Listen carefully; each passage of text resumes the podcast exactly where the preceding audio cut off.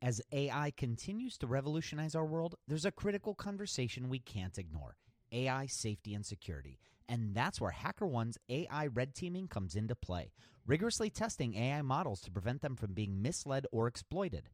HackerOne employs over 2 million ethical hackers, and 750 of them specialize in prompt hacking and other AI security and testing. So HackerOne isn't just theorizing, they're actively safeguarding AI's future. Just recently, a team unearthed over 100 vulnerabilities in just two weeks. So, whether you're at the helm of a startup or steering product innovation at a large company, it's time to prioritize AI security. Visit hackerone.com slash AI for more. Again, hackerone.com slash AI. This episode is sponsored by porkbun.com. Porkbun is a refreshingly different domain name registrar that's different from the other ones like GoDaddy or Namecheap. They've got low prices on hundreds of different domain extensions. They've got everything from .com domains to really cool ones like .pro, .dev, .xyz. Every domain name at Porkbun comes with tons of freebies too, like SSL certificate, WHOIS privacy, DNS, URL forwarding, and hosting trials. Because why pay for things that should be free, right? All these incredible features and tools are backed by incredible support, 365 days a year, and more five star reviews on Trustpilot from real customers than anyone else. Look, you can get a dollar off your next domain name from Porkbun and see why they're the best domain name registrar around by using our code. Just go to porkbun.com forward slash rocketshipfm24. That's porkbun, P O R K B U N dot com forward slash rocketshipfm24. You'll save a dollar on your next domain. This episode is brought to you by Gigantic. At Gigantic, you can level up your product skills through live small group cohort based trainings.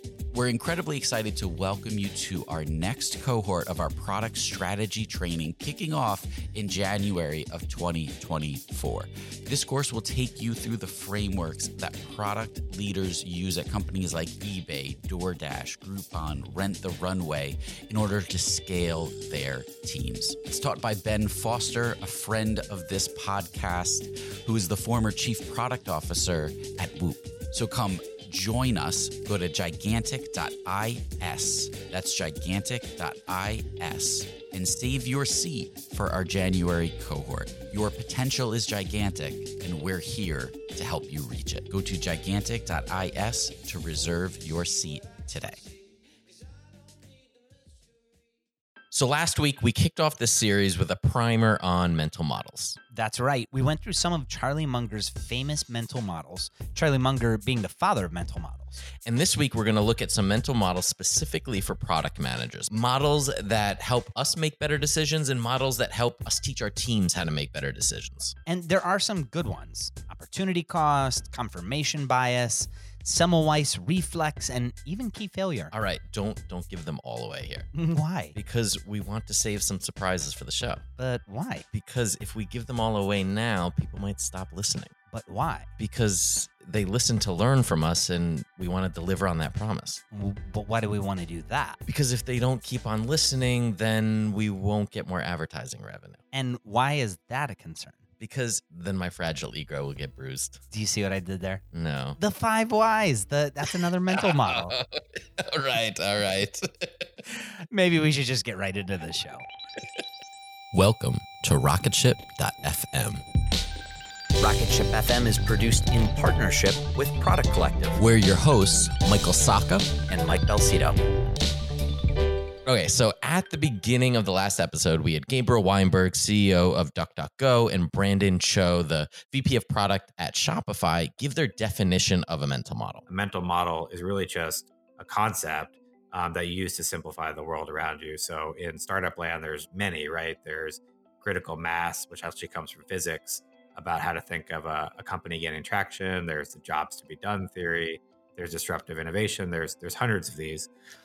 Yeah, I I think of a mental model as sort of something that is proven to be true in the way that the world works, uh, that you gain through experience over time, that you sort of you build up this heuristic so that you you stop just kind of challenging that that's the way things work in a way. So you know, Charlie Munger, who is the uh, uh, Berkshire Hathaway vice chairman, he he was the one that really kind of popularized, I think, uh, not not mental models, but really the idea of you know accumulating them over time in a lattice work is what he called them, and he basically described it as as just like wisdom.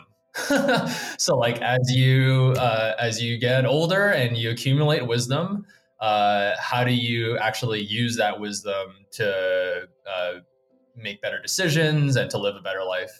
And uh, so there's so many elements of that I think in decision making when it comes to product and uh, but it also just like is is an important part of just life i think um While the original mental models were largely based around finance and investments, they were quickly adopted to other industries and other focuses. Today, we're going to look at models particularly useful for product managers, models to maybe help you make better decisions, make sure that you're covering all your blind spots. Gabriel Weinberg points to about 300 that help him run DuckDuckGo from the product side all the way to the leadership side. 300. That is that's wild. Uh, how many episodes are we going to cover mental models for, Michael? I mean, look, we're probably not going to get to 300 or, or anywhere close, but we're going to cram a bunch in here to get you started. Okay. Well, do you really think that they'll help folks make better decisions? I mean, they're not foolproof, but yeah, I, I do think they help you take a step back. Um, in fact, Gabriel Weinberg and Lauren McCann, She's a statistician and researcher in the medical space. yes, so they wrote the book Super Thinking, which is basically an encyclopedia of mental models for product people. So there's one model that might just be the most important model. Wait, we're not going to start with the most important first, right? Shouldn't we build up to it, tease it halfway through the episode? I mean, we could do that, but since I already sort of mentioned it, let me just get out of the way. So, All right. possibly the most important mental model is like opportunity cost is is arguably the most important model from in general which is you know whenever you do something um, it's not just like the cost of your time or money you put out to do that there's also the cost of the opportunity you didn't do right you got to consider all your options but when you think about that there's a lot of other models that relate to really operationalizing or, or valuing yeah. valuing your time and what do you get out of your time and there's like so there's diminishing returns Yeah. you know there's the 80 20 kind of pareto principle stuff and there's there's about 30 models that all relate to that one concept and they all teach you a little bit a little side of it So, opportunity cost is basically every road mapping exercise ever, continuously weighing one decision against another. Right. Right. So universal, but not the most helpful. Okay. Another quick one. Did you know that MVP or minimum viable product is actually a mental model? Yeah, I, I was actually surprised to see it, but yeah. Okay. So most of us know what an MVP is, but do you know why this is such a pervasive mental model? Because it helps you figure out the essentials of what you need to build and nothing more. Kind of, but there are actually two key quotes that really click this for me. The first one is right here. No well laid plan ever survives first contact with the enemy. Okay. And here's the second one. Everyone has a plan until they get punched in the mouth. Wait, what was that? Everyone has a plan until they get punched in the mouth. That wasn't Mike Tyson, was it? No, that was Steli Efti. Okay, but I'm I'm not really following the MVP connection here. The power in the MVP is getting it to market so that you can get punched in the face or so you get customer feedback as quickly as possible. Right, because it's only a plan until it gets tested. Got it. Makes sense. Okay, let's talk more about how to be less wrong. Okay, let's talk about that. What you got? So, you ever have a conversation with a friend and then it veers like into politics? And at first you assume that they think the same as you? Mm, Yeah, I maybe have had one too many of those types of conversations, eh, especially these days where everybody tries to sort of be an armchair politician. Yeah, so that initial assumption is completely natural. Um, we have a bias towards assuming that people experience things the same way that we do. Uh huh. And that could be users of a product. Exactly. So we naturally assume that people have similar experiences or motivations as us. Um, so the third story mental model helps to break us out of this trap. Third story. Okay, what's the second story? so it's based on the principle that there's two sides to every story. The third story helps you see the situation for what it really is. Okay. So how do you use it? So take a situation or even a user experience. Imagine a complete recording of that situation and then try to think about what like an outside audience would see as happening as if you're watching a movie. Um, so, what story would they come away telling? How much would they agree with your story versus the other side of the story? And the other person's story, that might be a user of your product. Exactly. So we often build for the happy path because we think users are here to do something very, very specific. But oftentimes that's not the case. So you might think an experience is delightful. They might think it's annoying because it takes too long. The key is learning to just to decipher the gap or the difference between your story, what you built, and then how it's experienced. There's another model that lots of us run into at companies, especially larger companies, with built in institutional knowledge. Yeah, let me. That's uh, the Sem Semel. S- Semmelweis reflex. Uh, Ignaz Semmelweis was a 19th century Hungarian doctor who worked at a teaching hospital where doctors routinely handled cadavers and also delivered babies without washing their hands in between. That's gross. Yeah, well, he thought so too. The, the death rate of mothers who gave birth in this part of the hospital was like 10%. Wow, that's really high. Yeah, it's very, very high. And there was actually another wing of the same hospital where midwives would deliver babies and exclusively deliver babies, and the death rate was only 4%. Oh, so that's a big difference between doctors and midwives. Yeah, and he obsessed over this, finally figuring out that the difference was the handling of the cadavers without washing hands, and finally instituted a rule where doctors had to wash their hands. Ah, and the death rate dropped pretty much immediately. So everyone praised him. He went on to become a national hero. Uh, no, actually, his theories were completely rejected at the time, and doctors were offended that he would insinuate that anything they were doing would actually cause additional deaths. And they chose to ignore that fact that death rates were down when they actually washed their hands. Ah, so that brings us to confirmation bias. I'm not there yet, but yes. so Semmelweis basically went crazy and was admitted to an asylum and ended up dying at the age of 47. It actually took another 20 years for the medical industry to accept his findings as truth, and only after Louis Pasteur's work on germ theory further proved Semmelweis's findings. So he was awarded something, right? Well, a mental model, which is now known as the Semmelweis reflex, which helps to explain why ideas are rejected simply because they fall outside the conventional thinking of that time. Now, Semmelweis was able to see past the current accepted conventional thinking of that time, and he independently concluded that there was a better way to do things. But he wasn't able to get over the fact that no one else wanted to see things from his perspective. So, knowing this and recognize it can really change how you frame an idea or a finding inside of a company where some of these biases may exist. Yeah, or maybe you take it outside of a company, which is why so much disruption happens from folks that are outside of an industry. Right, their reputation or their jobs aren't at stake if they question the status quo, so they're truly free to think outside the box without these constraints. Um, all right, so let's break here for a word from our sponsors. So, one thing you hear all the time when working with engineers is technical debt. So you're saying there's actually a mental model for technical debt? Well, according to Gabriel and Lauren, absolutely. By technical debt, I'm sure people probably in this audience know, but it's like, you know, you make these short term technical decisions um, to kind of hack something together, but ultimately they're not great long term decisions. You may have to clean it up. Now, in all cases, it's not necessarily a bad decision, but you should know about it because ultimately you have to pay down the debt later. And so there's kind of two aspects to that. One is we extend the analogy because it's it's a generally useful mental model.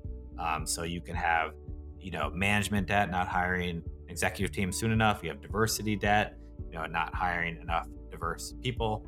Um, so you can extend this concept forever, but it also relates to a bunch of other mental models. So like we talk about um, the one that famous poem, you know, you swallow a fly and then you have to swallow something else to get the fly out. Um, swallow something else. There was a real example of this like we didn't put it in the book, but I tried to find the actual um, research behind it, and I couldn't get enough uh, like sourcing to put it in, but like somewhere around here or New Jersey. I think it was New York State. was it New York State? You want to tell that story? Yeah, there was, um, you know, they were having overpopulation of deer, and they were like, well, what do we need to do? We need to find a natural predator. So then um, they got some coyotes, and they tried to populate with coyotes, and then the coyotes got out of control, and then they're like, well, what's the next predator up the line? Mountain lions, you know. And so it gets to the point that you know it's just like now we have now we have too many mountain lions. And so- exactly. Uh, and right now, I mean, we do have in Pennsylvania an overpopulation of deer, and there's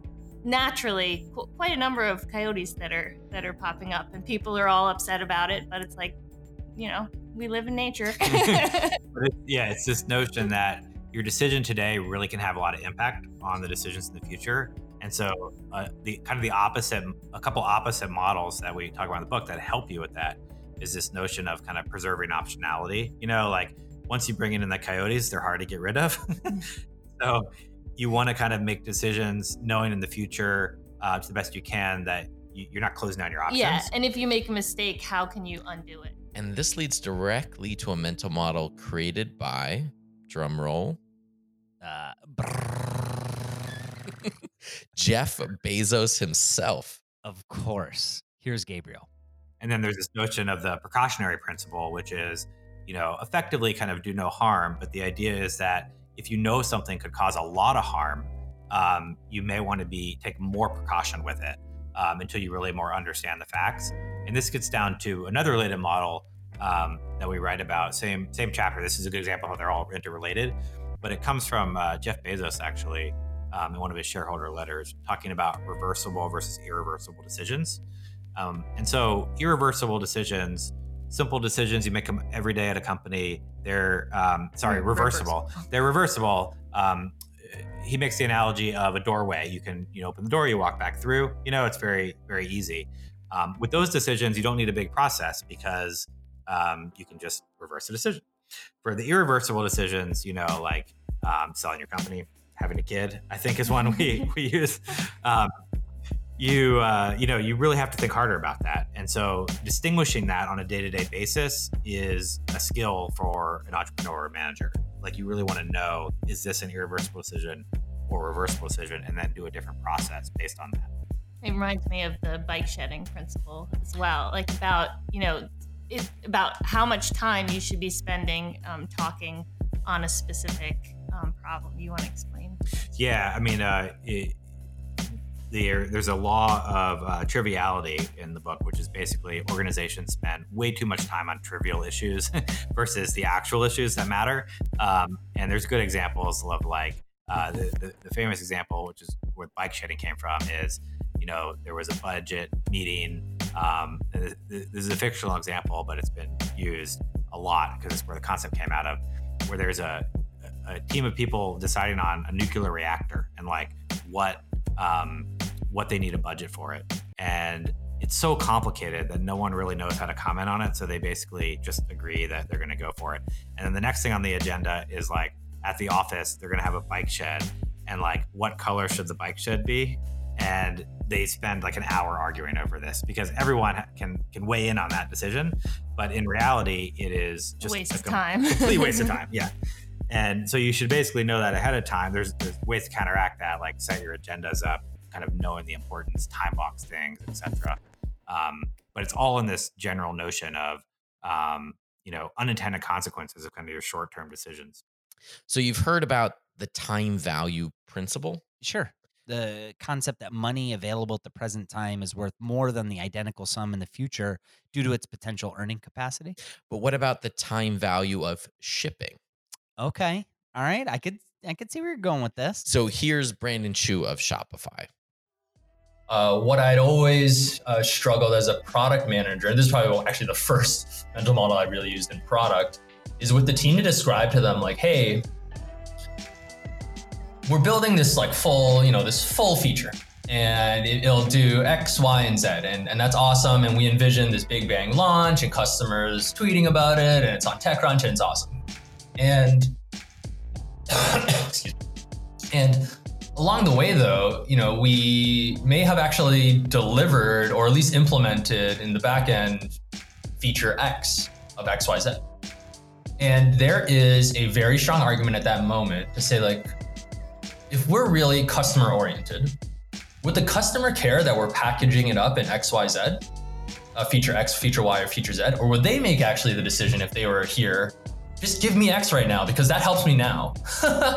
I want that value now. I don't care about it later, or rather, the value of me using that feature now is greater than me getting it. And this is something that I always found a very useful uh, way to have a discussion about scoping and to have a discussion about what, like, how we should think about how to scope and how to build milestones and how to iterate it's like, what is really the fastest way we can get something to a customer so that we can actually create the impact for them? Because it's not even about shipping. It's not about shipping the product. It's about creating the impact to the customer. So the the more you can, the earlier you can get that to the customer, the more value you're actually delivering over time. So in a given year, instead of waiting that year to launch X, Y, Z together, you know, launch X in four months, launch Y in eight months, and then launch Z at, at the 12 month period. And then therefore you've actually get, gotten in the case of launching X uh, eight months earlier, you're giving eight months more value to a customer. And same thing with Y. So if you add all those things up over time, you know, depending on if you really do value the time value of shipping and you ship faster and get value and impact customers faster, you can end up over a you know a five year period uh, creating double the amount of customer value, even though you're building the same. Thing. And how about another one? Um, and this one is actually a Brandon Chu original key failure indicators. That sounds counterproductive. It's not at all, actually. Here's Brandon explaining it. The idea that there are contra metrics, really. And what I always find uh, in in the ways that most product teams will structure their goals is they don't ask like what is healthy metric growth right? Like if you only narrowly focus on one thing are you really accounting for all the qualitative ways that you could accomplish growth in that one metric that are actually bad right? There are so many ways to game metrics. So what's amazing about a key failure indicator is it's it's it's it's bounding your success metrics in a healthy way it's making sure that it only grows uh, in a way that is ultimately good for the company and is not, you know, mortgaging the future or whatnot, like pumping dollars into just growing, let's say, something very simple like number of signups, uh, month over month growth, but then you're completely like tripling your CAC or something like that along the way. Uh, so I think it's just it's, it's a great thought exercise for me. It's just like okay, you want it to grow, you want you know revenue to grow. Uh, what is the healthiest way that that revenue can grow? You know, and the answer is going to be like, I would love revenue to grow with also the cost of acquisition dropping, right? Like, like it's actually those conversations that are really meaningful to the team and have them understand the system more because you know a lot of product companies they'll organize their folks like even in the funnel your your lead to sign up and your sign up to conversion et cetera and there is something lost when you are narrowly focusing people on a single metric they're not understanding the system and how and, and, if anything software is all systems and feedback loops about uh, you know things that happen up top funnel will affect the down funnel or affect you 12 months from now in some other way with retention or churn. And i think that uh, i'd rather push all product teams to have a holistic understanding of any uh, changes they make in the product or features that they build. Uh, i think that's just a higher bar for them and, and also leads to just more sophisticated decision making uh, that is something that's healthy for, for everyone. That is actually pretty fascinating. Okay, let's, we should probably take a quick break for a word from our sponsors.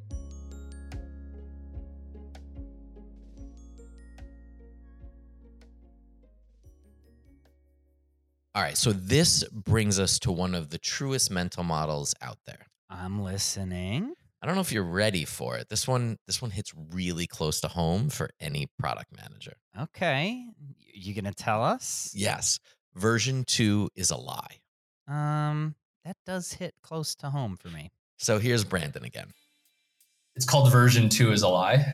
And it's this whole concept that like in every company like there's always this hard trade-offs that PMs and teams are making about like, okay, okay, let's get to MVP, let's ship, let's ship, let's ship, and then there's all these like, oh, we need to do this, we need to do this, we need to do this, and uh, we're like, don't worry, don't worry, that'll be in, we'll do that in after launch, we'll do that in the second milestone, and, and the reality is that more often than not, once that first launch happens, like no, like it, your your product team was not just locally optimized for that one feature. You are a team that helps the whole company. So often there's all these competing things. Like, okay, you launched that. Go now do this completely other thing, right? We've been waiting for you to launch so that you can do this other thing actually. So, and then you're like, what about this huge backlog? We made all these decisions thinking we could build the second version, 1.1 or whatever it is, and they're like, no, no, no, no, we can't do that. so I think where uh, it has prevented failure and also created some because I, I didn't do it in, earlier in my career is um, it really made me think about walking away after the launch and to say like how do we act like almost to accept that as uh, the common case or the thing that will happen for sure? And that that question actually changes the way that we will structure what we launch in the first version and also and i don't mean just like add more things. It's actually sometimes the answer is to reduce even more features out of it and then actually put forward things like how do we build operational tooling and support so that when this thing starts scaling the support team automatically has the data and tooling they need to handle the customer growth uh, because what happens is you start uh, building all these features and products in different areas that are not fully maintainable and fully scalable. And then you're moving on to different areas. And these things, I don't know, a lot of people have experienced this, I'm sure. Like the if you ship it, you own it. so it's just following you along forever. Like you're going to all these other products, you're still dealing with things you shipped two years ago. You're the only person in the company that knows anything about that and like the, the support load is, is growing and everyone's hammering you and the reality is like you become underwater so soon and you're kind of okay so this is really about asking yourself what if we never ship a version 2 can it scale what are the holes are we actually okay with that if there ever was a mental model for a pm this is it so next week we're going to explore more mental models for product people focusing on mental models for management that's going to be a good one. Yeah. And if you haven't yet, you should pick up Gabriel Weinberg and Lauren McCann's new book, Super Thinking, that much of this episode was based on. And we'll see you right back here next week for more from rocketship.fm. Thank you so much for listening to rocketship.fm. It's your support that keeps the show going.